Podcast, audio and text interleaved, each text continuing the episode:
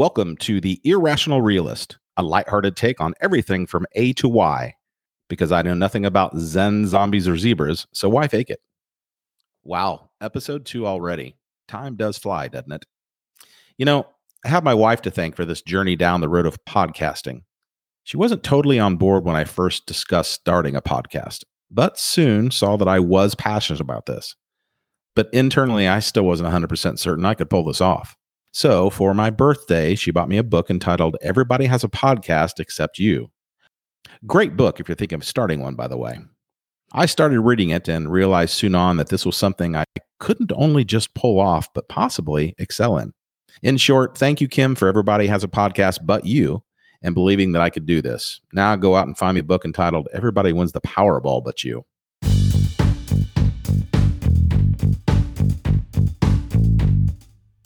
Episode 2 Let Us Relish Our Food. A very large man once said, My doctor told me to stop having intimate dinners for four, unless there were three other people. That's good advice, unless you're traveling in the US looking for the best of the best when it comes to food. You know, it's pretty safe to say that even with absolutely no prior research, that uh, food has been around for pretty much ever. I mean, we had to eat, didn't we? It all started with Eve eating that apple, and ever since, we haven't been able to get enough food. Literally, the only thing I can count on my kids not eating is anything labeled healthy, gluten free, or vegetable medley. Other than that, it's gone from the fridge or pantry faster than you can say double stuffed Oreos. But rather than dwell on the fact that we like our food in the Smith Reynolds household, let's dive into some of the tastiest morsels from around the globe. In this episode, I'll hit the culinary highlights from great U.S. foodie destinations like Kansas City, New York, Chicago, Austin, Baltimore, Memphis, and Albuquerque, and cover some unusual foods from uh, some other places. So let's start off with some facts. There are five major food groups. We used to learn about these in school, but uh, now they've been replaced by Sanskrit and comic book art. Uh, those are real subjects for another podcast, possibly. The first food group is grains, which are the carbs. Number two, fruits and vegetables. Number three, dairy and milk products. Number four, meat, fish, and eggs, which are the proteins. And number five, fats and sugars, which is pretty much everyone's favorite. Yes. Well, one out of five ain't bad. But the idea is to eat from each food group without spending too much time in one or two, like, for instance, fats and sugars and grains. Because let's be honest, that's where all the good foods are, correct? Like cereal and the grains. Yes, there are copious amounts of sugar, but let's give cereal the benefit of the doubt for now. Ice cream, fats and sugars, cinnamon rolls, fats and sugars, and grains, a twofer. Chocolate, fats and sugars. No, the cocoa bean is not a protein, and the milk chocolate is not dairy. Sorry. Uh, what? For a well balanced daily intake, nutritionists say we'll need five plus portions of fruits and vegetables. No, grape jelly is not counted as a fruit, and five green beans are not five servings, especially if they're deep fried and dipped in ranch dressing. Three to four portions of grains, and FYI, toast made from rainbow bread is not considered a grain. My kids call it daycare toast, by the way. Two to three portions of meat, fish, and eggs. And do I really need to tell you that a Wendy's double or a Chick fil A sandwich is not counted in your meat portions? Two to three portions of dairy, a big double nope to extra thick strawberry milkshakes as dairy or fruit. And lastly, they say that we need no more than three tablespoons of fats and sugars per day. I'm telling you, the pint of Haagen Dazs with whipped cream, chocolate, and caramel is way more than three tablespoons.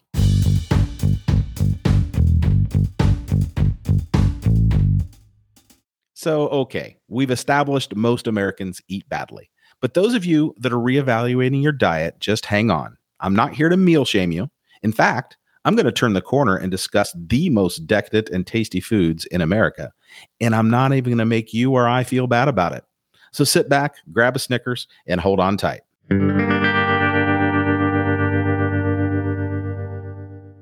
What makes me, Mark Smith, an authority on good food, you ask? Well, for starters, I was raised in a family of very good cooks. And when I say very good cooks, we're talking about the kind that have perfected and passed recipes down for generations. The kind of recipes that came over from the old country. My family was Scotch Irish. We came to this country right around the year 1649 and perfected cooking meals for the family for three and a half centuries before it landed in my belly at an early age. On top of that, I was afforded the opportunity to travel to all but three states in the US, sampling some of the best cuisine imaginable, like lobster from the waters of New England. The hardy people of New England lobstering in the cold, salty waters off the coast give us some of the best lobster in the world. What happened when the female fisherman was late for work? Well, she lost her job.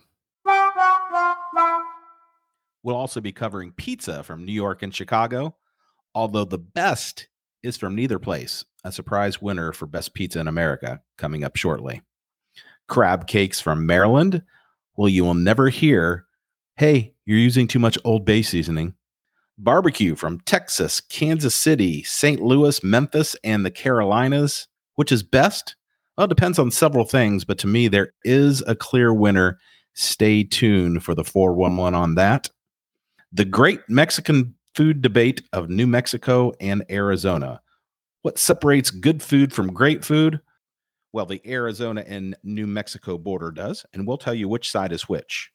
And some strange and interesting foods starting in Colorado, where the mountains are stoned and the people are high, or is it the other way around? Well, I, I guess it's either or in that state. Just know the gummy bear in Colorado may have you a mile high before you can say Willie Nelson.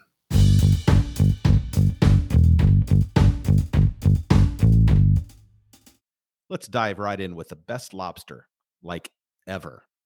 The best lobster in the US and the best in the world is from Maine.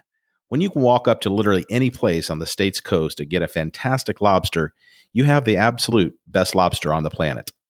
The Gulf of Maine is the best place to catch the alien looking crustacean, but the annual Maine Lobster Festival is held a little south of there in Rockland. Five days of music, parades, pirate ship tours with cannons and Blackbeard himself, the Coast Guard, arts and crafts, beer, and of course, lobster. 21,000 pounds of it to be exact, from lobster rolls to lobster donuts to lobster pet food. Pet food? Listen, when my dog eats better than I do, Houston, we have a problem. But the whole event culminates with the crowning of the Maine sea goddess, someone between the ages of 16 and 22 that has a passion for being the advocate for lobster. I'm sure in Maine, those qualifications are never hard to find. As far as the most decadent lobster dish, there are several to choose from. Lobster thermidor, which is tender lobster tail covered in a rich sauce of white wine, heavy cream, and a bevy of fresh herbs and Parmesan cheese, and lots of it. For presentation, it is served in the lobster tail itself. When done properly, a work of art. There's also lobster bisque, lobster pasta, tasty lobster rolls, but for the most decadent dish made from Maine's most famous offshore resident, look no further than extra creamy lobster mac and cheese. I picked this as my number one lobster creation for its simplicity, amazing flavors, and surprisingly low price. You can stretch two or three lobster tails into a creamy, buttery dish big enough to feed a crowd. What a way to cross America's number one comfort food with the best white meat the ocean has to offer. Why did the lobster cross the road? Because it wanted to get to the other tide.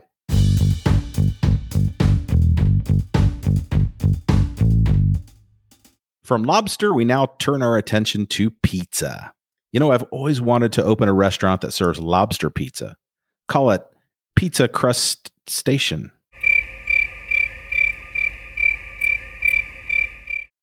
I've always fancied myself as a pizza connoisseur, traveling the US looking for the best pizza in America. And I think I know what I'm talking about, but don't take my word for it. When I asked my wife, Kim, honey, am I the leading authority on pizza that you know? Her comment was, and I quote, Get out of here, I'm taking a bath. Well, my timing may be off, but my knowledge of great pizza is not. So, where is the best pizza in the United States? Let's start with the two most famous cities, both fighting for the heavyweight title for decades now New York and Chicago. New York has been the self proclaimed ground zero of pizza since Gennaro Lombardi started Lombardi's Pizza in 1905. Gennaro's is still making New York pizza almost 120 years later, but New Yorkers will tell you the best pizza comes from the little mom and pop locations throughout the city. In fact, If they don't have a guy named Tony, Anthony to his mom, throwing pizza dough in the air and yelling, Ma, I need more cheese up front. Or if the name of the restaurant doesn't end in a vowel, then just walk on by. That Gennaro's was the first pizza is a fact that is now being disputed, however. An employee named Antonio Totonno Pero, both a Tony and ends in a vowel, started making pizzas in the Lombardi grocery store where he worked. It became such a success that he opened his own restaurant in 1924 called Totonno's. So, although Lombardi's was the first pizza place, Antonio Totonno Pero should have been credited as the number one first pizza maker.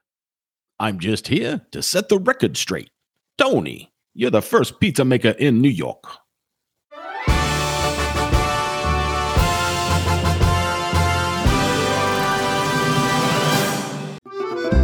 New York pizza is known for three things the hand tossed thin crust to fold when eating, the rich, thick tomato sauce, full fat mozzarella cheese, and a fourth ingredient, which some people say is the most important, although I will argue it.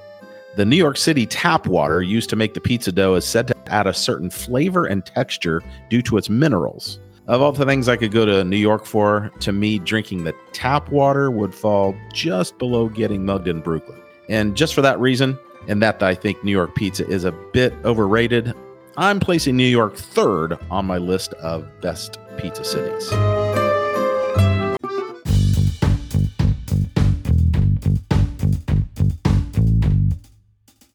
Number two on my list of best pizza cities is called by several names the Windy City, the Second City, and the City of Big Shoulders, to name a few. The last one was news to me, but apparently refers to the broad shoulders of the working people of Chicago. The more you know.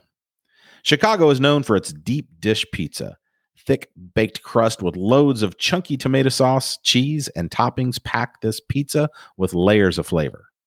There are discrepancies as to who started the whole deep dish style.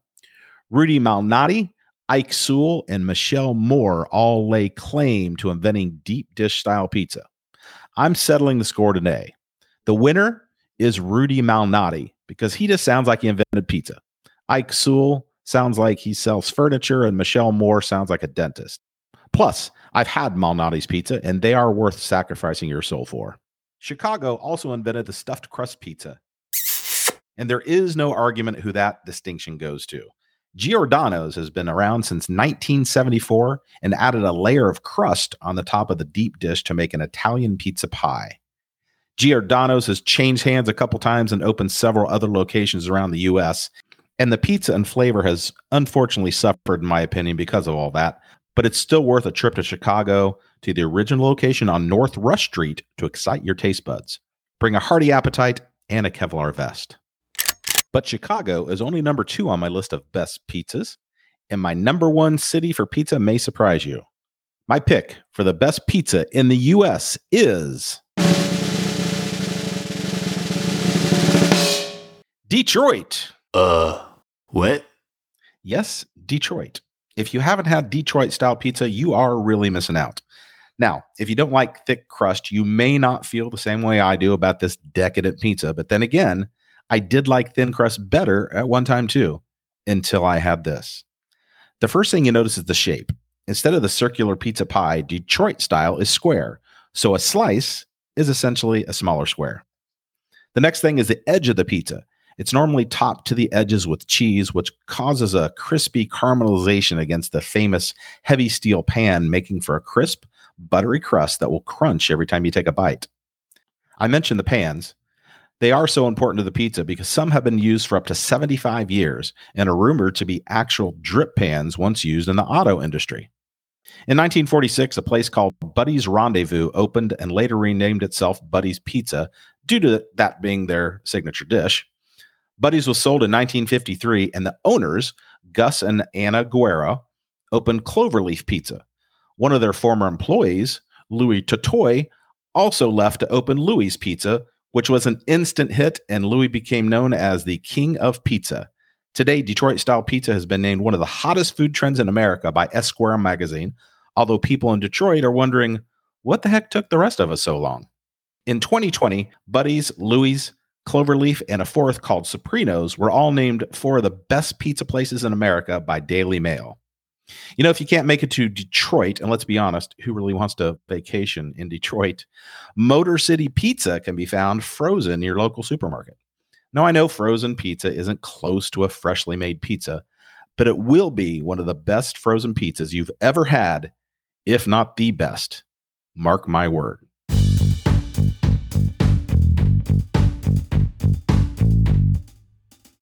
From the bullet ridden streets of Detroit, we travel back to the coast and settle into the state of Babe Ruth, the first dental school, and the state with the oldest saloon in the country named the Horse You Rode In On, which I have coincidentally been to.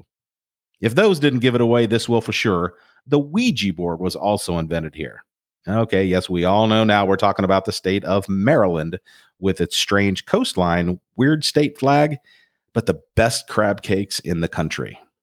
Why are Maryland crabs better than crab from the other three top crab states of Louisiana, Texas, or North Carolina? Well, it's all in the mustard. And the mustard, you ask, is a bright yellow substance called hepatopancreas that is part of the digestive system. In actuality, it's kind of gross to look at, but crabby connoisseurs say it gives Maryland's crab a sweet, aromatic flavor and taste. The best time to get crab in Maryland is really any time except the holidays. During the holidays, the demand is so high that the crabbers lower their rating, thus catching and distributing smaller and lighter crabs that normally probably wouldn't be sold as high dollar crustaceans. The Maryland crab makes the best crab cakes in the seven seas, that is for certain. The ingredients of breadcrumbs, mayo, mustard, egg, parsley, Worcestershire sauce, and Old Bay seasoning is really nothing to write home about. But when you add that fresh, sweet Maryland blue crab, it transforms into a mouth-watering enjoyment for the senses. In other words, it's just darn good. I'm sure you can get authentic crab cakes anywhere, but only in Maryland will the crab be the freshest, sweetest, and authentically crabalicious.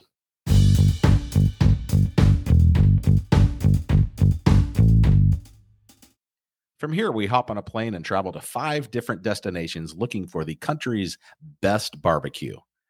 Austin, Kansas City, St. Louis, Memphis, and Lexington, North Carolina.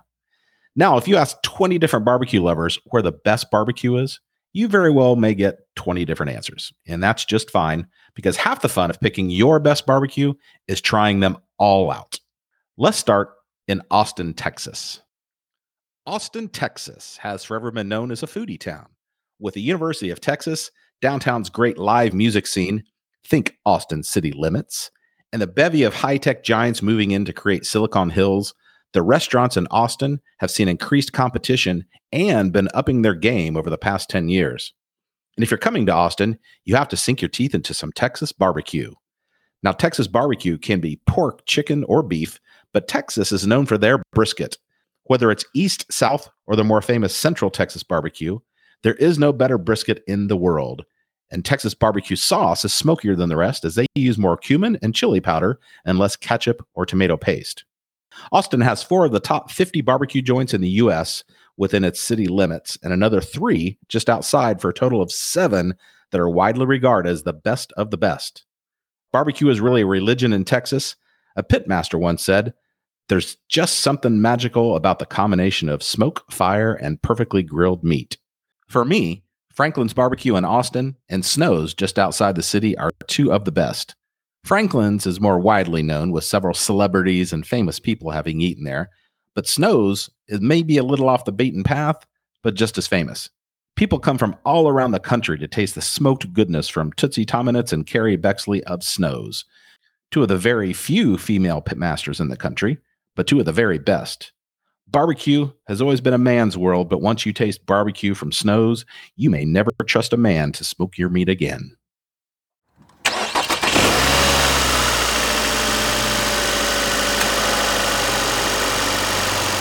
Next, let's start up the car and travel north to the town that was almost named Possum Trot, and that's Kansas City. The Kansas City Chiefs dodged a bullet on that one for sure. Possum Trot, or or uh, Kansas City is known for a few things, but none more than barbecue. They boast several of the most well known barbecue joints in the country, like KC Masterpiece, Gates Barbecue, and Arthur Bryant's. But the best may come from another set of female pit masters, Mary and Deborah Jones at Jones Barbecue. If you're thinking of heading to Kansas City to visit Jones, well, they're only open Tuesday through Thursday from 10:45 to 2:30 or until they're sold out, which typically happens every day before 2:30. You have to get there early if you want to taste the best in Kansas City, so I would suggest calling the day before and reserving your order so you won't be disappointed. Kansas City barbecue is more about the sauce, though. It's definitely more sweet and tangy than Texas barbecue with the addition of molasses, onions, and liquid smoke to the ketchup base. But is it the best barbecue in the nation? Mm-mm. Well, we will see. Next, we'll travel east and a tad south to North Carolina. We'll sample Lexington or Western barbecue, where they are all about the red sauce made from vinegar, tomatoes, and red pepper flakes that give it a little kick. They also add barbecue slaw to the top of the sandwich, whether you want it or not. And my advice is to take it and not say a word. They love their Lexington style and don't take kindly to people criticizing their barbecue. Nope. This might be my least favorite because I just didn't grow up with this style of sauce or smoking. I apologize to any of you people from North Carolina out there. I just don't get it. However, US News and World Report ranked Lexington, North Carolina as the fourth best city in the US for barbecue. Of course, let's be honest with ourselves, it was US News and World Report. That's like good housekeeping ranking the best cordless hammer drills or Field and Stream ranking the best anti-aging moisturizers. That being said, Lexington, North Carolina is the home to the Lexington Barbecue Festival every October, which is listed in the book 1000 Places to See Before You Die. Now, I haven't read that book, but 1000 places is a whole lot for one person to see before they die. But if you have a barbecue bucket list, hmm, which really isn't a bad idea, is it? Then Lexington, North Carolina may have to be included. I mean, US News and Report gives it a high mark, right?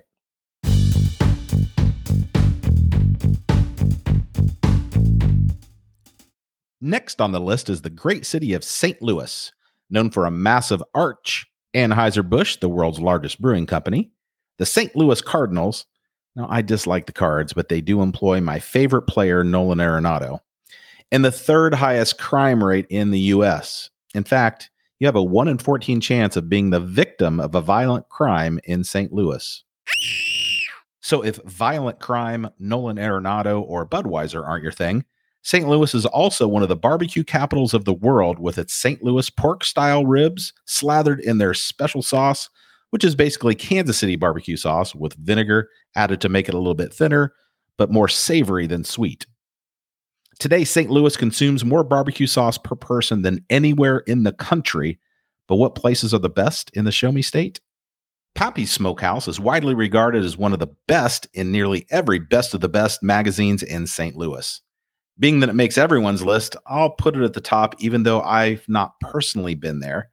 But my favorite is Sugarfire Smokehouse.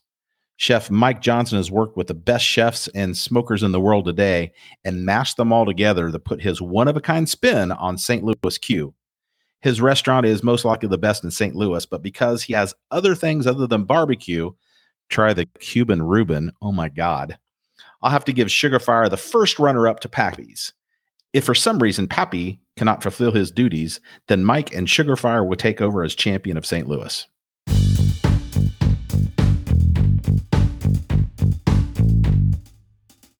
The last stop, but certainly not the least for Great Q, is Memphis, Tennessee. Home to the second most barbecue joints on the list of 50 best behind Austin, and having the designation of being the most violent city in America, making St. Louis look a little tame by comparison. What makes Memphis barbecue so good is the smoker's use of charcoal instead of wood to impart a milder but juicier flavor into the meat. The Memphis sauce can be thick or thin, but always tangy with some heat that goes from mild to tongue scorching hot. They will out brown sugar and mustard for more depth of flavor. Personally, Memphis sauce is a close second to Kansas City as my favorite, but the meats aren't as smoky as I like. I once went to a vegan barbecue in Memphis. I thought the vegan was a bit overcooked, though. It is very tasty barbecue, though, but I don't want to tip my hand just yet. The best places to find good barbecue in Memphis are these three Charlie Vergos' Rendezvous. Smoking since the 1940s, Today it's owned by Robert Stewart, who took Charlie's recipe and improved upon it to make the best Q in the city. Cozy Corner. If Charlie's is number one, then Cozy Corners is probably 1A. The smoked meats may not be as good, but the sauces are second to none, especially if you like it hot. They have mild, medium, and hot, but beware that the medium may toast your taste buds more than you think. And third, Interstate Barbecue. Interstate is another that could easily be number one on any given week, depending on which way the wind's blowing. Literally. They've consistently ranked amongst the top joints in the city since 1979. They have great ribs, but try the pulled pork sandwiches. I'd say they are to die for, but the original Interstate isn't in a great neighborhood. So we've been to five great barbecue cities in the US. There are others, but none hold a candle top to bottom to these mega giants of the smoker. My top picks are here.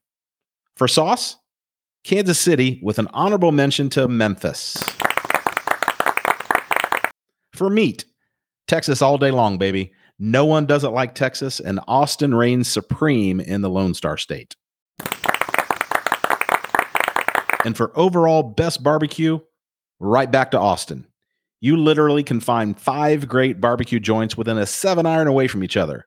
When the restaurants are that good and that plentiful, you have to say Texas is the barbecue capital of the world.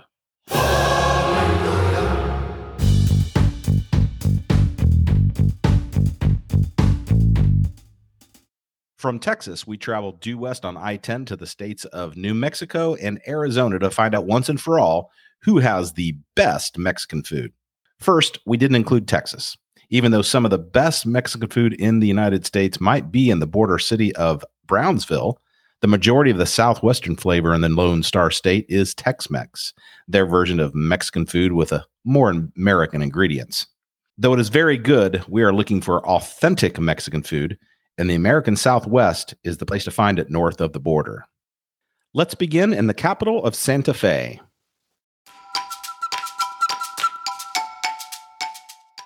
There are several fantastic places to eat in Santa Fe Tomasitas, La Choza, Gabriel's, and although my accent may be unauthentic, these places are the real deal. But the one place that has withstood the test of time for over 60 years is Maria's. Maria's has been serving up great stuffed sopapillas, tamales, and my personal favorite, blue corn enchiladas with her famous green chili to locals and visitors alike for over six decades. Exquisite. Next, let's drive an hour south to the city of Albuquerque, known not only for the largest hot air balloon festival in the world, but where I personally lost $200 in the Isleta Casino in about five minutes. Oh, and they also have some of the best Mexican food as well. They have dozens of great Mexican eateries in Albuquerque, but to this guy, two stand out among all the rest.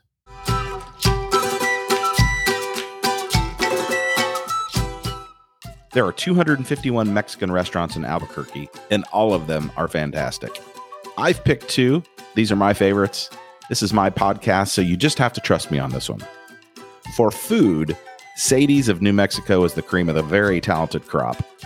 In business since 1954, Sadie's is not only a local favorite, but a favorite for tourists as well. You can't go wrong with anything on the menu, but the stuffed sopapillas with their legendary green chili is my personal favorite. For ambiance, New Mexico is known for its airy and spacious outdoor seating, and Albuquerque has a multitude of them. But the one that has stood out since 1962 is the famous El Pinto restaurant. Not only is the patio one of the most spacious and beautiful in the US, but the food is pretty darn good too. Start out with the best nachos in the world, a bold statement to be sure, then enjoy their tasty chili rellenos made with fire roasted New Mexico hatch chili peppers. You can also enjoy their beautiful patio during their Sunday brunch. Get the blue corn blueberry pancakes. You're welcome.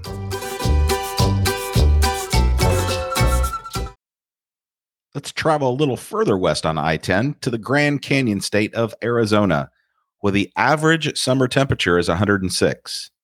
Not high, but the average temperature where the average summer temperature is 106. Not high, but the average temperature. I just want to make sure you got that last part, just in case you were going to Arizona anytime soon.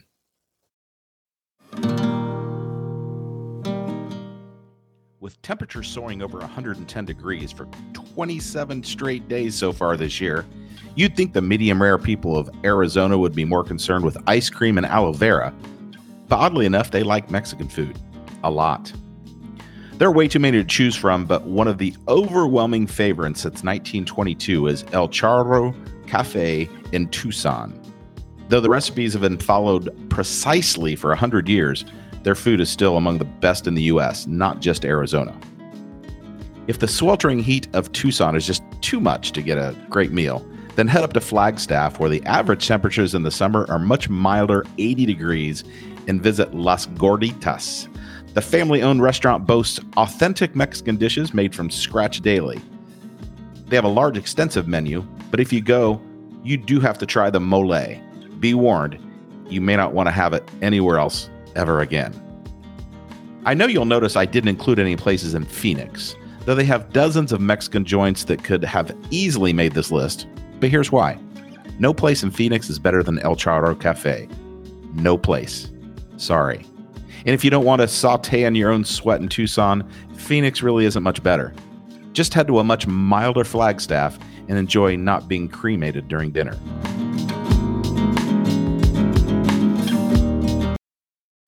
My overall pick for the best Mexican food in a place not called Brownsville, Texas.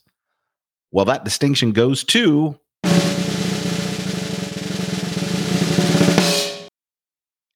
New Mexico. Now, I know every person in Arizona just turned me off and never to listen again, but Arizona, and really every state, has Americanized Mexican food over the years. But New Mexico cuisine is just more flavorful and has stayed the most authentic over time, as well as you can eat outside in the summertime. That in itself is a winner.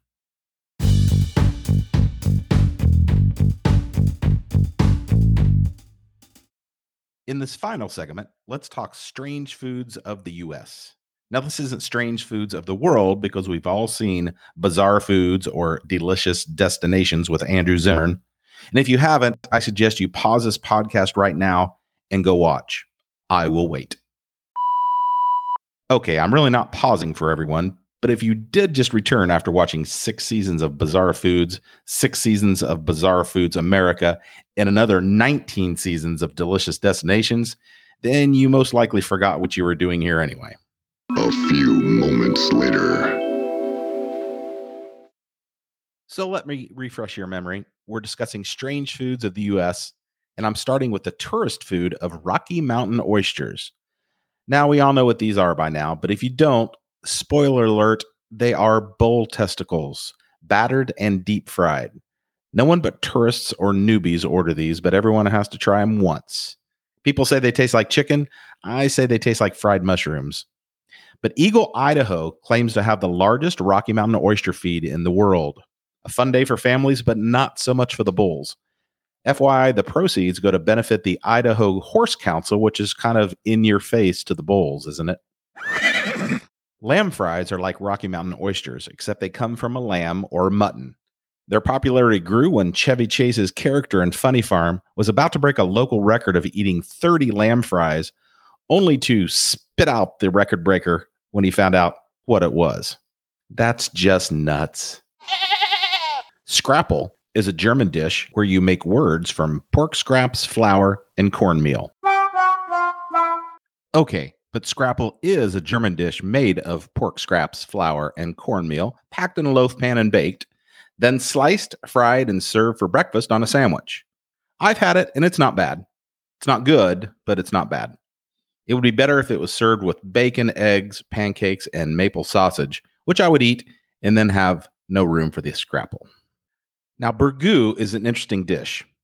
Traditional burgoo is a stew made from anything company brought over to contribute to the community pot and let cook for hours or days. And by anything, I'm particularly referring to anything found on the road within the last couple days squirrel, possum, deer, or raccoon to be exact. Okay, it was most likely shot and not found already deceased. But either way, I've had the opportunity uh, to try this and it was interesting. I didn't ask what the protein was, as I really didn't want to know.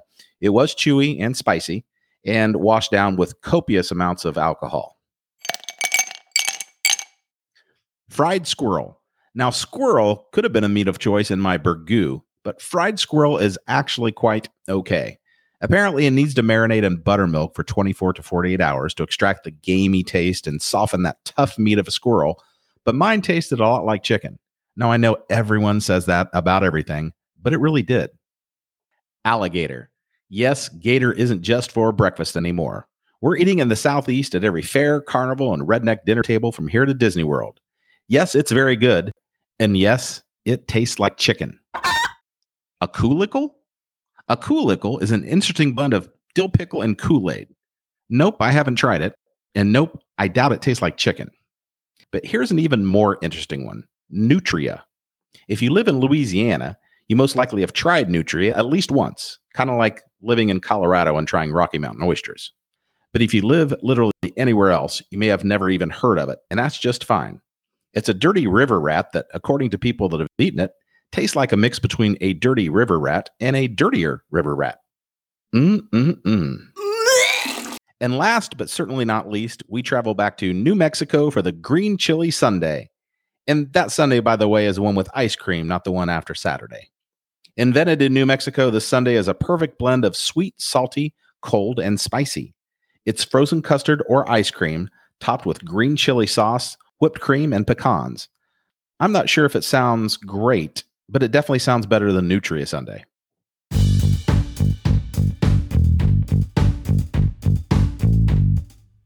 That will conclude our look at the best foods and restaurants in the country, looking through the eyes and stomach of yours truly. Opinions and lists are always meant to be debatable, but a wise man once said, You are not entitled to your opinion, you're only entitled to what you can factually debate. In other words, if you think New York pizza is better than Detroit, give me facts, receipts, and eyewitness testimony and be ready to come on the podcast and debate your position for at least 30 minutes. Thank you very much for listening, and we'll see you next time. Thank you for tuning in to another episode of The Irrational Realist. Please subscribe to The Irrational Realist for the latest episode every two weeks.